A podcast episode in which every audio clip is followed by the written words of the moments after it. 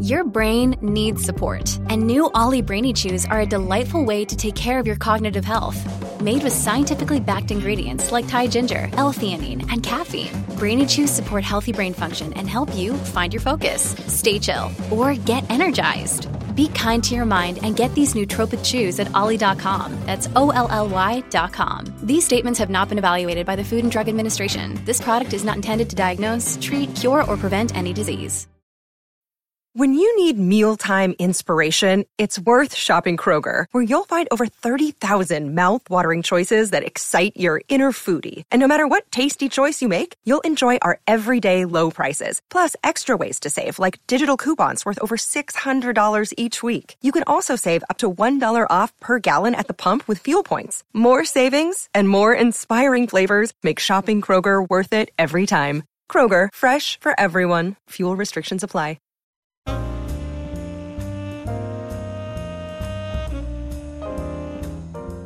Hello and welcome to Slate's Audio Book Club. I'm Meghan O'Rourke, a culture critic for Slate Magazine. Joining me today are Troy Patterson, Slate's TV critic. Hello, Troy. Hello, ladies. And Katie Roiphe, uh, a professor at NYU and the author of Uncommon Arrangements Seven Marriages. Hi. Hi. So, we're going to talk today about Mary Karr's memoir, Not Lit. before we do the ad, we're not. Oh, not before we do the ad. Okay. First, we're going to bring you our sponsor. Uh, which is audible.com, an awesome place to listen to audiobooks. For instance, on the same device you're listening to right now. I'm told that we're up to 60,000 books on Audible, surely no shortage of memoirs among them. And you can get a free book even by logging on to www.audiblepodcast.com slash slate. That address once again, www.audiblepodcast.com slash slate. And then what were you saying, Meghan? I was saying, Troy, that today we will be discussing Mary Karr's memoir, Lit, which has the distinction of being basically the third in a series of memoirs that Mary Karr has written. The, f- the first was The Liars Club, and the second was Cherry. And I bring that up partly because The Liars Club, as, as I think many of our listeners will know or remember, kind of helped really bring about the explosion of memoirs, especially kind of memoirs of difficult childhoods that we saw in the 90s. And in fact, on the, I noticed this morning that I was reading um, the bio on the back of the book, and it actually says that. That's the first line of the bio that the Liars Club kickstarted a memoir revolution, where it's not often you see something like that in a bio in a book. So, so I think you know readers probably come to Lit expecting a lot, and um, this is a, a, recovery memoir too. It's the story of um, Mary Karr's uh, descent into alcoholism and her emergence from that, and it's also the story of coming to God, a spiritual story. So there's a lot to sink our teeth into here, but first I'm just wondering, Troy, Katie, what did you make of it? What did you think? I was a bit disappointed. I really wanted to like this book, and I didn't get there.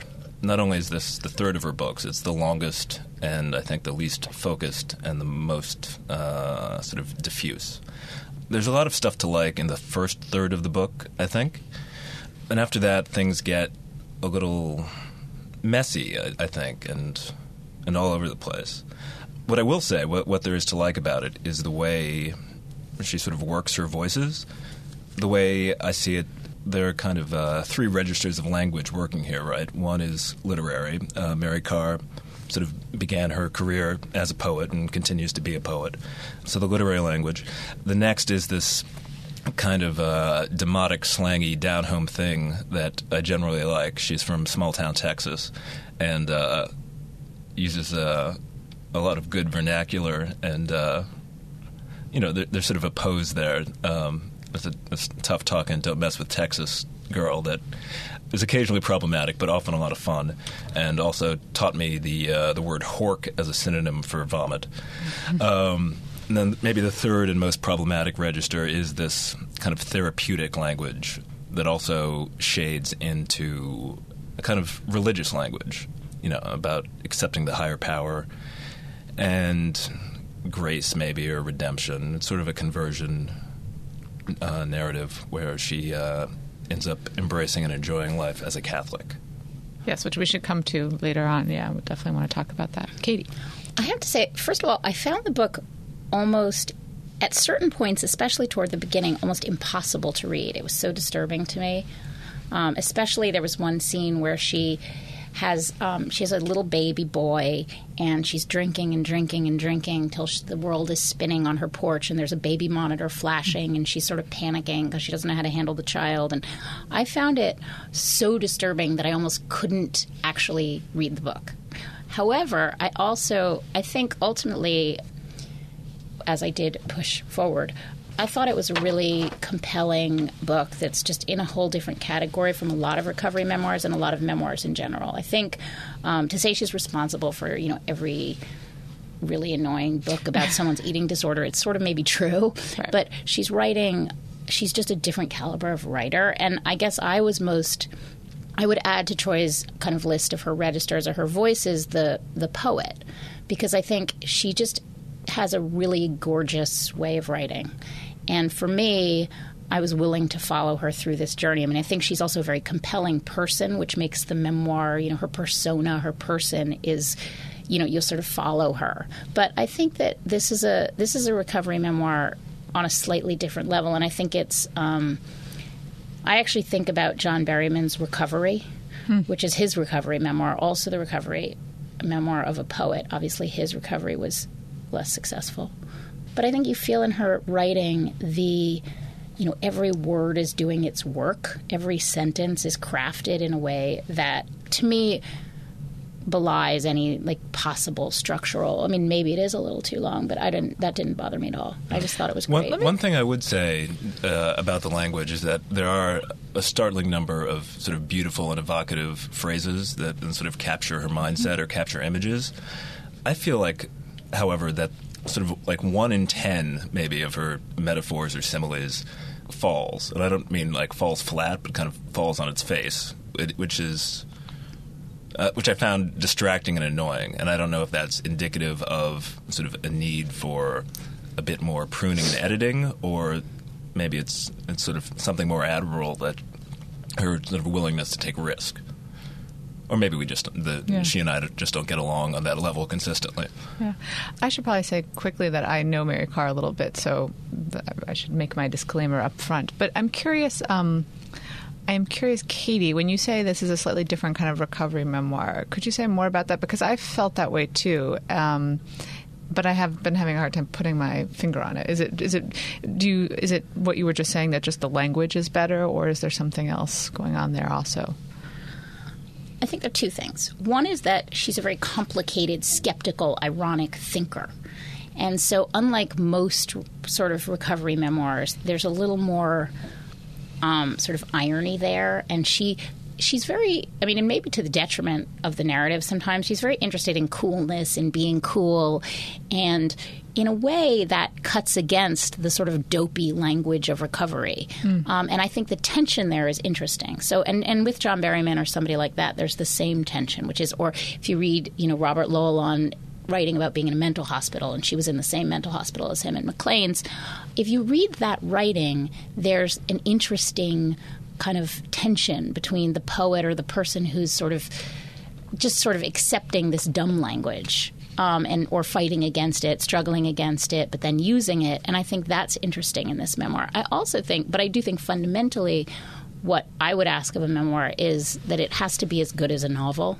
You know, and that we don't want to read a memoir just to read about somebody's life. You know, and I think we discussed David Carr a long time ago, and I just felt that memoir just wasn't as good as a novel. It wasn't as intelligent, it wasn't as analytical, it didn't go into things in great detail, and it wasn't beautiful, and it didn't have the narrative motion of a novel, and I think this one does. Yeah. And Troy, what um, when you said that you felt it started to fall apart, so what was that for you? Like, is it um, the narrative or the writing um, or both? Kind of, I think it's yeah. that. Uh, what happens here? She th- this this book begins with her as uh, like in her late teens as uh, kind of dope smoking hippie hanging out with a cult of dope smoking hippies uh, in California. California. Yeah.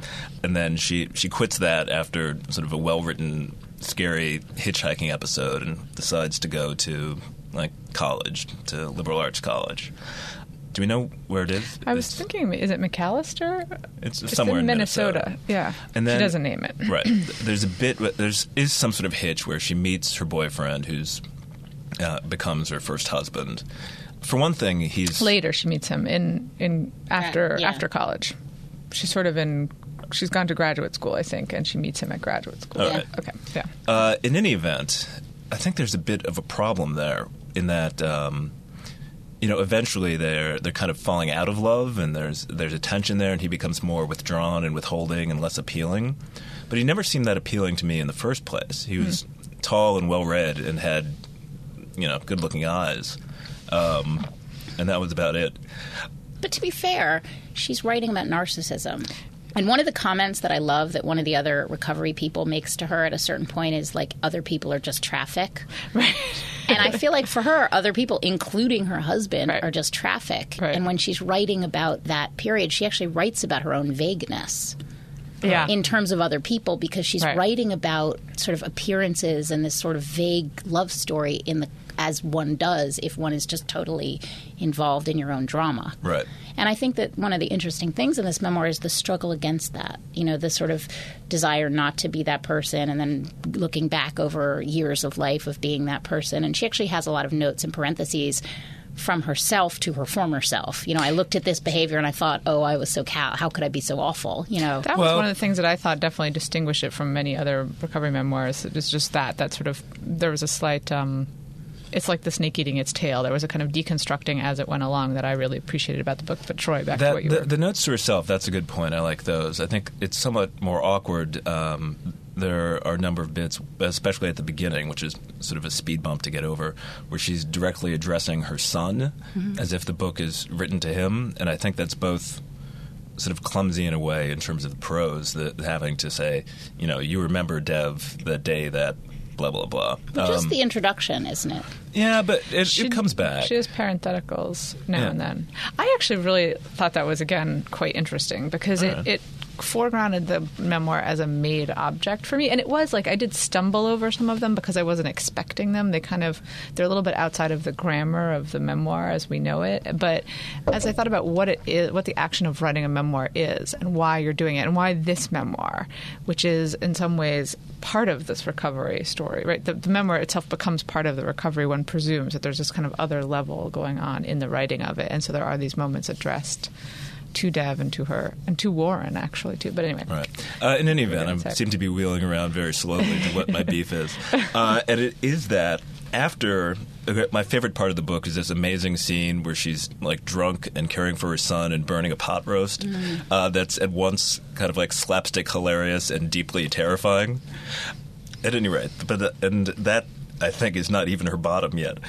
Once she's like in recovery and in rehab, and then later in um, sort of hospitalizing herself uh, voluntarily, committing herself for depression, it felt quite familiar to me, even though it's sort of more intelligently written than you know ninety eight percent of books addressing the similar material. I've heard this one before in a way that I kind of want to skim over it, and so I, I started like trying to read more quickly around, say, page 175 or so. And then she forced me, this is something worth talking about, forced me to do this rubbernecking as she begins talking about one of her ex boyfriends, who is David Foster Wallace. And so, I mean, even if you don't come to, she doesn't use his last name or his middle name, but his name's David. He wears a bandana, etc. At any rate, that appealed to my prurient interest in a way that uh, I, I'm not sure that I liked, like uh, reading the stories about him throwing coffee tables at her. I mean, it's her life. It's part. It's an essential say, part of the uh, story, but it's Right. it's Right.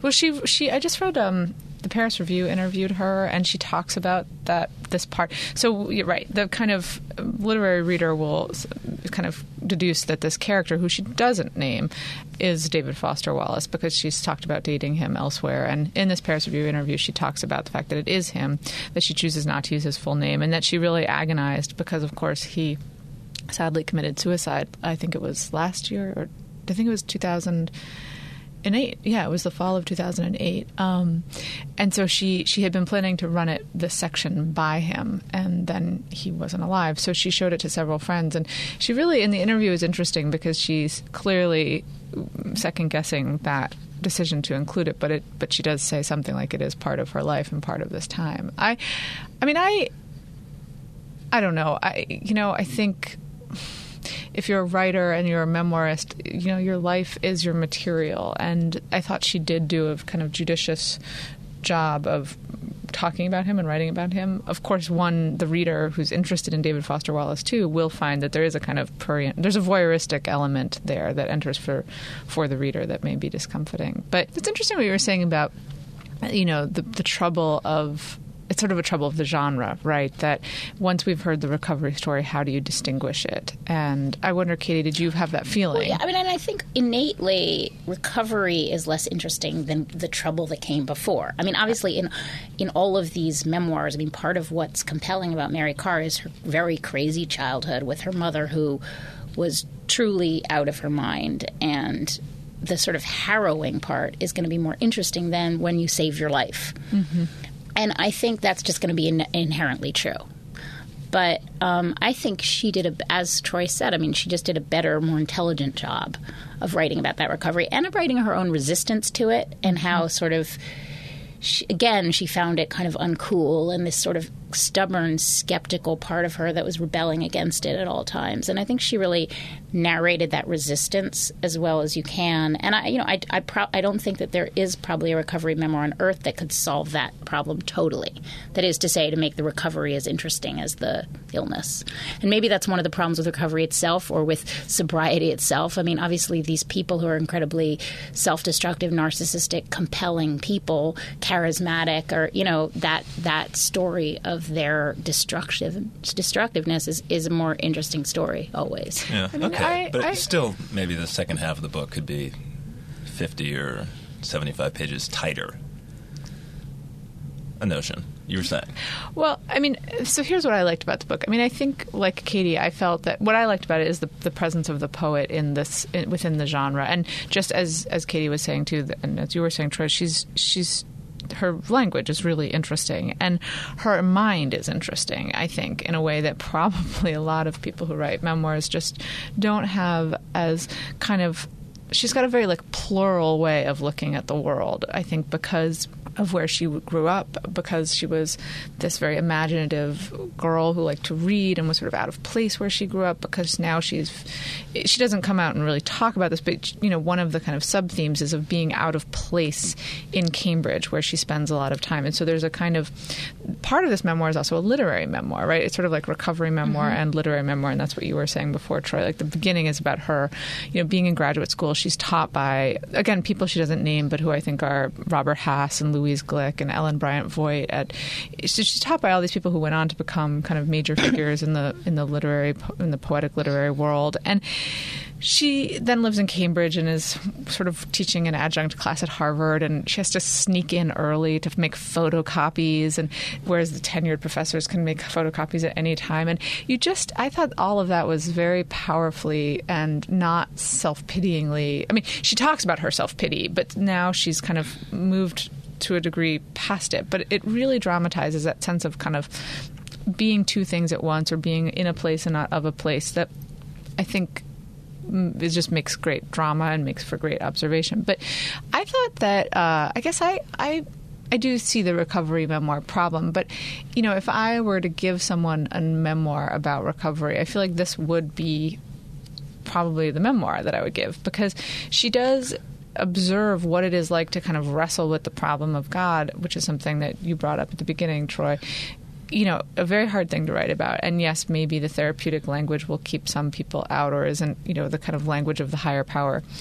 Only can do so much, but she's also kind of turning that on its head a little bit and trying to find something within that and past that Mm-hmm. That was interesting. Right. Well, as I say, her own resistance to it being so great, yes, as great as like any of ours would be if we were in this situation, yeah, um, adds to the sort of. I mean, I think it makes it seem more honest and more compelling.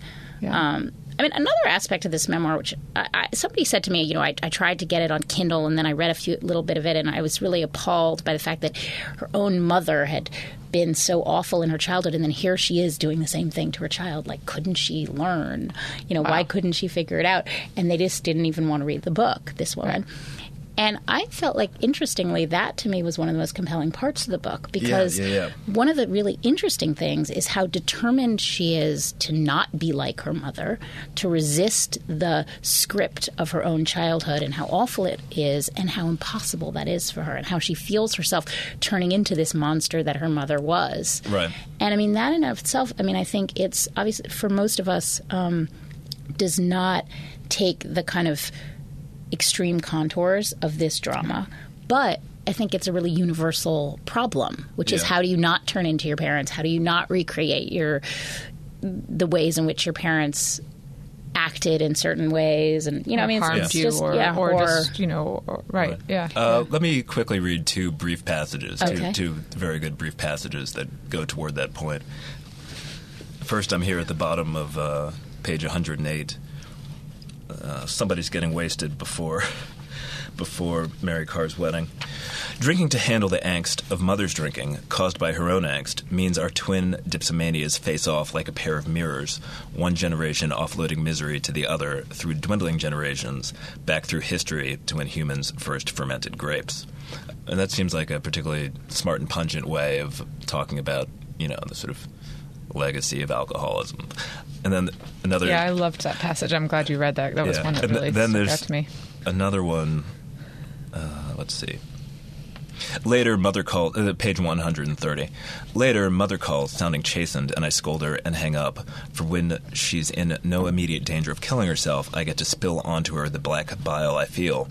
Eventually, I get drunk at her again, driving to the liquor store for a bottle of Jack Daniels like my poor old daddy used to drink yeah, those were both great passages, and you're those those are great that you pulled those out, Troy. Well, and also I really drained the that. poison that I hope will kill her. Yeah, yes, yeah, yeah. That, I thought I mean, that was an amazing really, line in that same passage. Yeah, I was reading. Yeah, no, and I'm so glad you read this because it sort of formal, crystallizes something I've been thinking, which is that she does get it. Sort of, there's like a synesthesia. That's not quite the right word, but there's like a confusion in the drinking that she really.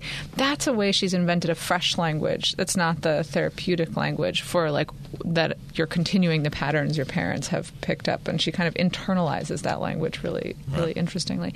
I mean, I do agree, Troy, that I think it, the book could be a little bit shorter. You know, I think. Yeah that's partly my taste. I tend toward the spare. I, the other thing I was just going to say about what I what I really liked about it is, you know, I read memoirs. I remember there was a period in my twenties where I just like read a lot of biographies of writers, just because I was like, how do they live their lives? Like, mm-hmm. I was so confused about how to live, like in a day to day way. Like, I just didn't know what I was supposed to be doing, and so I would read people, read biographies, and then started reading memoirs. And I do really enjoy the texture of this memoir and and the the kind of I mean I don't know, can we use the word honesty? I mean, that was something I thought a lot of. Is I do feel that there's something very kind of insistent and probing about her intelligence and her desire to write this story, which comes through in those parentheticals and the deconstruction of the story as she's telling it. The sense that memory, she builds in the sense that memory is fallible, and that really became. It just was very interesting to read about a woman whose marriage is failing, who's, you know, that story was actually in some ways as interesting to me as the alcoholism story. It's totally bound up in the alcoholism story. I kind of wish we'd gotten a little bit more of Warren. I think that but I think that obviously she couldn't write about him for a host of I reasons. wanted more of Dev, and I wanted a little more of Dev, and it felt Which like is her son. She right, who is her son, who felt like they, she was protecting them both in a way that I totally understand, and also that maybe she just didn't remember that much about her her marriage. But I did just you know the kind of stories, the mo- just little moments where she's like, "Am I ever gonna?" go on a date again. Just these little, you know, threaded through a much more dramatic story of you know nearly dying in a car accident. I appreciated that, that part of it. I agree, and I mean, I think you're right. Also, I think the best memoirist, somebody like Mary McCarthy, does just what you're talking about of turning the fierceness of her intelligence on herself. Yeah, you know, and always not just not just being self-deprecating, but actually critically analyzing yourself. Yeah. in the same way as you're like harshly critically analyzing the world, and that that balance is what makes it interesting or mesmerizing or you know sort of adds Yeah. to the spectacle here. I mean, I was saying this to you the other day, Katie. I'm reading Virginia Woolf's Moments of Being, which are these scraps of memoirs she started and never completed. And in one of them, she says, I've never written a memoir and I've never liked memoirs because they leave out the problem of the self. They sort of they coast over the problem of the self altogether, which is that you have a, an I who's describing the world and we never know who that I really is. And so she sets out to kind of describe herself at the very beginning. But she very quickly sort of sets that, as, she kind of drops it halfway through and then just because she gets interested in the stories of the people around her. And, um, Yeah, let me toward that point. The Yes. the other book I have in front of me here is a recent book by Ben Yagoda, a Slate contributor, uh, titled "Memoir: A History," which is a history of memoir. For one thing, he would he points out in this book he uh, kind of traces the modern memoir. Uh, to Tobias Wolff um, in his book "This Boy's Life." Tobias Wolff also appears in in uh, in Lit as uh, sort of Mary Karr's mentor, and also it's you know at a dinner that he goes to with him that that she meets the agent, who I guess is Binky Urban, who sort of puts her up to writing her memoir first memoir. yeah. And that's near the end of the book. This is something that I would have uh, cut out altogether or handled differently. At some point, you're reading a memoir about writing a different memoir. Yeah. No, and, and just to add to that, um, I did think that the Clan of the Liars Club kickstarted a memoir revolution was true, but also Toby Wolff's. It was sort of the back to back of those two books. I think this boy's life that really did that. Yeah. Uh, was, so just about, um, and so this is like a pretty nice history. Ben Yagoda's like book about the memoir, and he talks about sort of Puritan conversion narratives and uh, about Rousseau and Romanticism. He makes a pretty good argument that sort of memoirs kind of shaped the kind of the direction of American history at large in terms of sort of uh, you know the first person narratives. My one beef with the book is that he doesn't mention Casanova. Weirdly, uh, despite going on about Rousseau and Ben Franklin and, and Ulysses S. Grant. At any rate, about Virginia Woolf, here he says, uh, writing about her memories is misleading, Woolf writes. She says, because the things one does not remember are as important, and perhaps they are more important. She can bring to the surface her earliest memory, sitting on her mother's lap on a train or bus, but after sketching it out, she stops herself, saying that to try to describe the fullness of that moment would inevitably be to fail. And so on.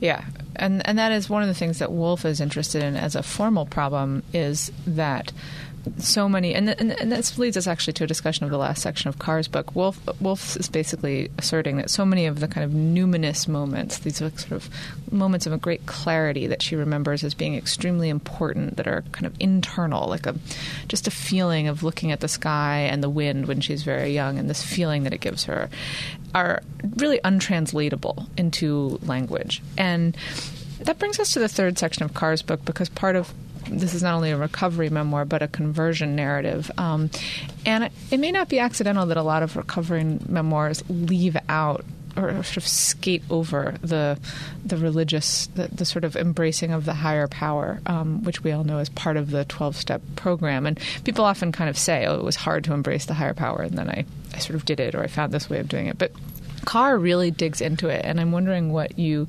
made of this section because I think it is difficult to write about religion and spirituality. Yeah, this that's the point that my eyes were glazing over at. Yeah.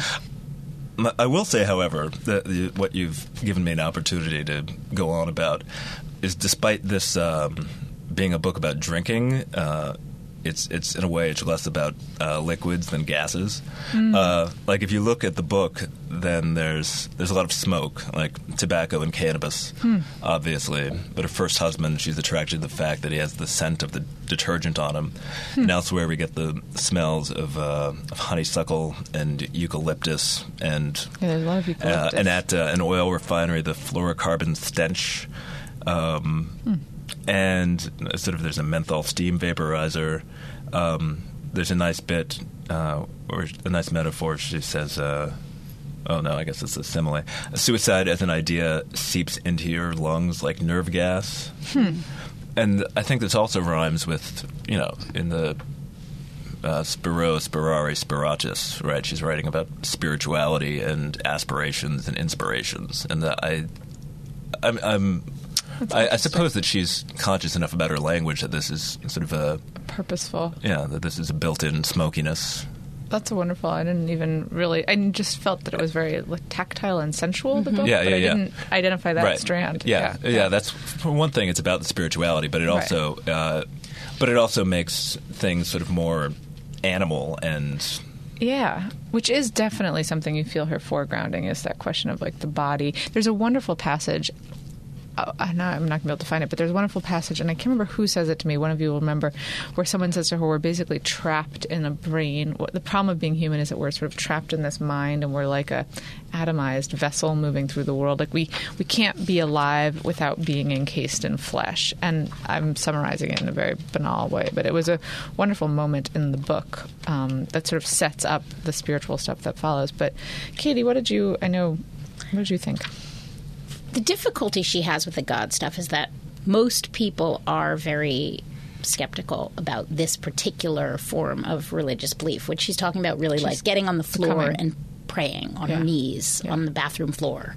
Right. I mean, she's really talking about a very well. And but becoming when you say most people, you mean oh, okay, most most of her readers most here. people listening to this. Right, Right, most right. of her readers. Well, and that's most again one of the ways she's doubled, right? Is that she's sort of this literary liberal who's Well, and she Catholic. herself Right, felt that right. way. She I mean, herself, she felt that way. herself had that resistance. Right. She thought the whole thing was ridiculous. She resists the God part more than any other part. Right. And you know, in AA, you don't have to. You don't have to accept such a specific God. I mean, part of the deliberate vagueness of that phrase, higher power, is that it can incorporate all kinds of sort of vague ideas about God, where Yeah. she's talking about a very specific idea about, you know, a kind of very Christian, very specific idea. Yeah. And I think, I mean, I, I was less you know, I, in the end, I think it, she sort of banked enough sympathy and credibility, and you know, you care about her character, and you know, this is you want her to come out okay, and this is how she comes out okay. I, you know, I found it less,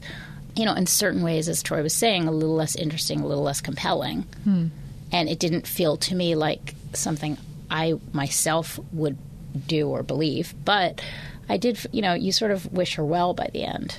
Um, there's a yeah. There's a great passage when she's introducing. She calls the chapter where she sort of she started to believe that she's very she started to become spiritual, but maybe not religious. We might say right. She doesn't have an affiliation with an actual church. She starts the chapter where she talks about becoming Catholic.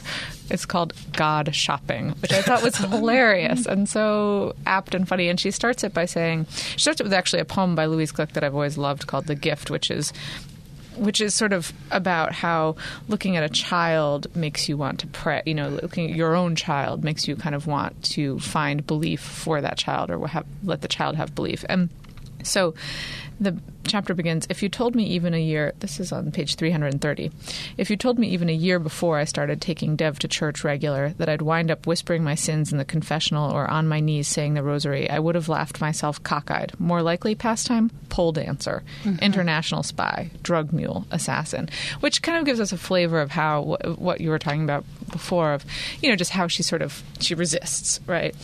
Yeah, I mean, it's really intense. It's really intense to see um, a writer talk about converting to Catholicism. I.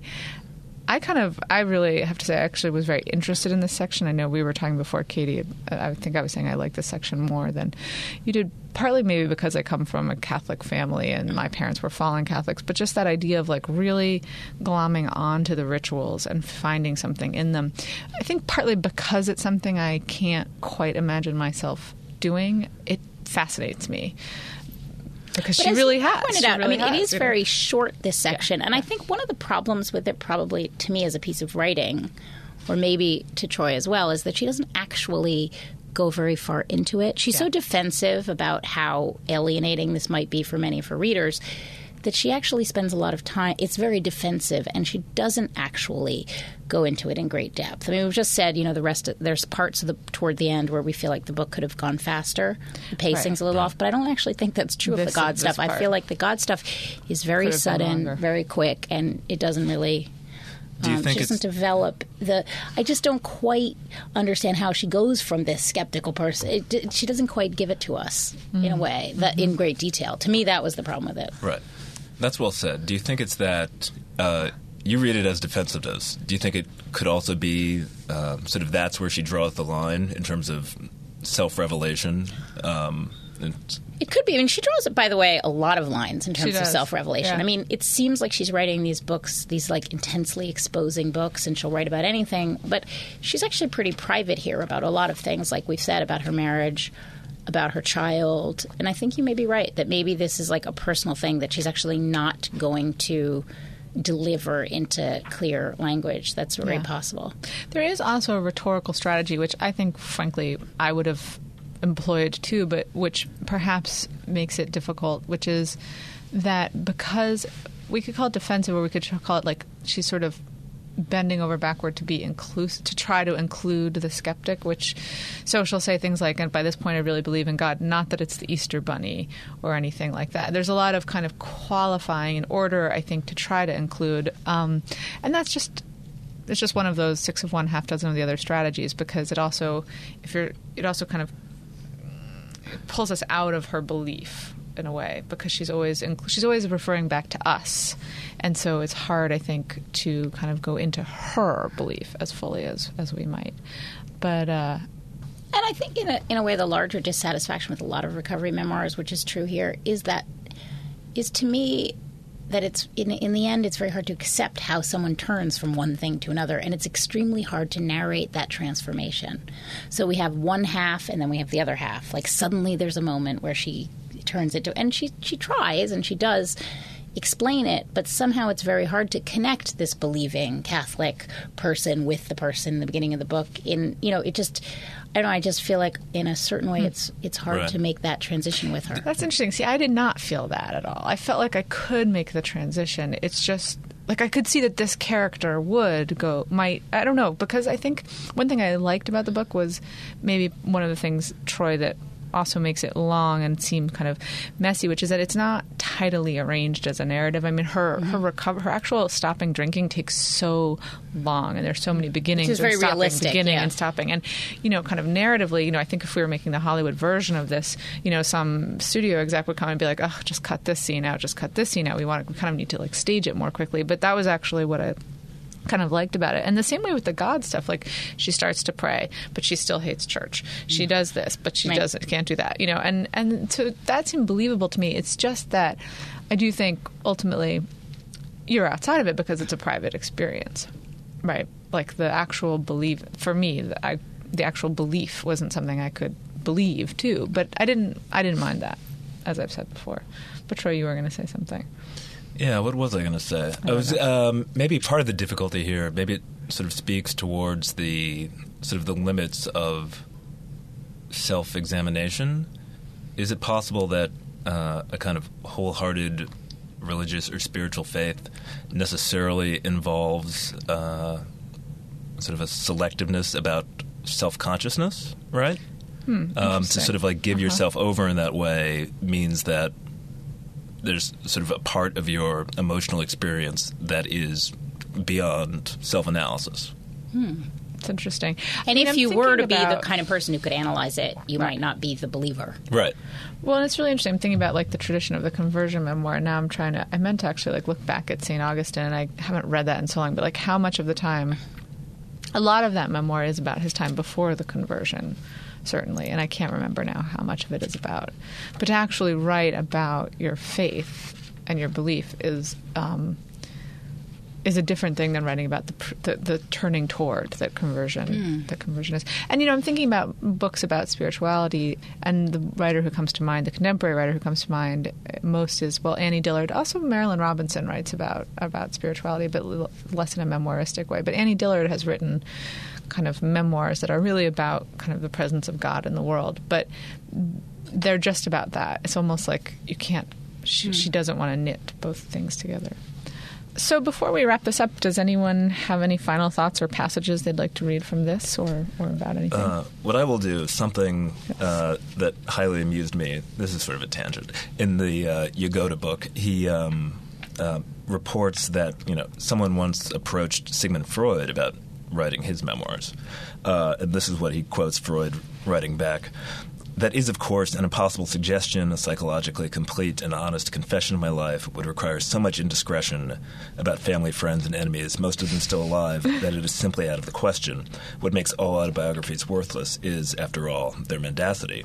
Uh, and I think there, when he means mendacity, you know, we have egos that need to be protected and scores that need to be settled or not. Uh, but what really amused me here was uh, it's a footnote of Yagoda's.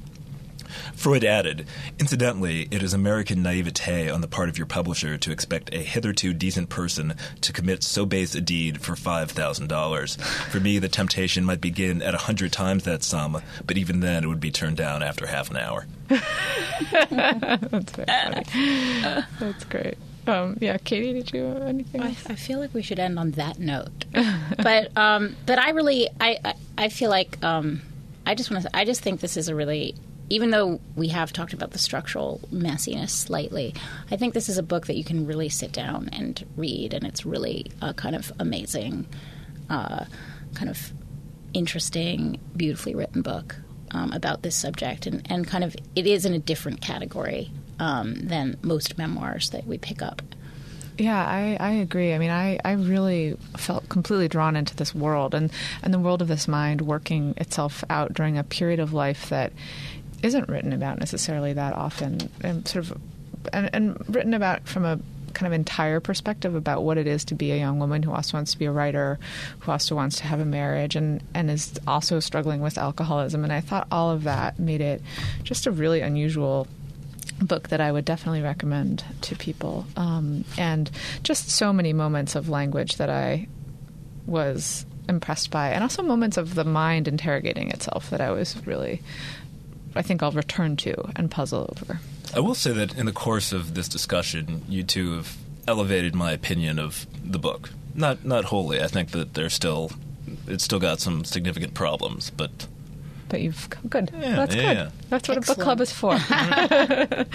um, we will be uh, re-adjourning soon to discuss Don DeLillo's White Noise. It's the 25th anniversary of that book, so please join us for that. And um, for Slate.com, I want to thank Katie Roiphe and Troy Patterson for joining me. I am Meghan O'Rourke. Join us next time.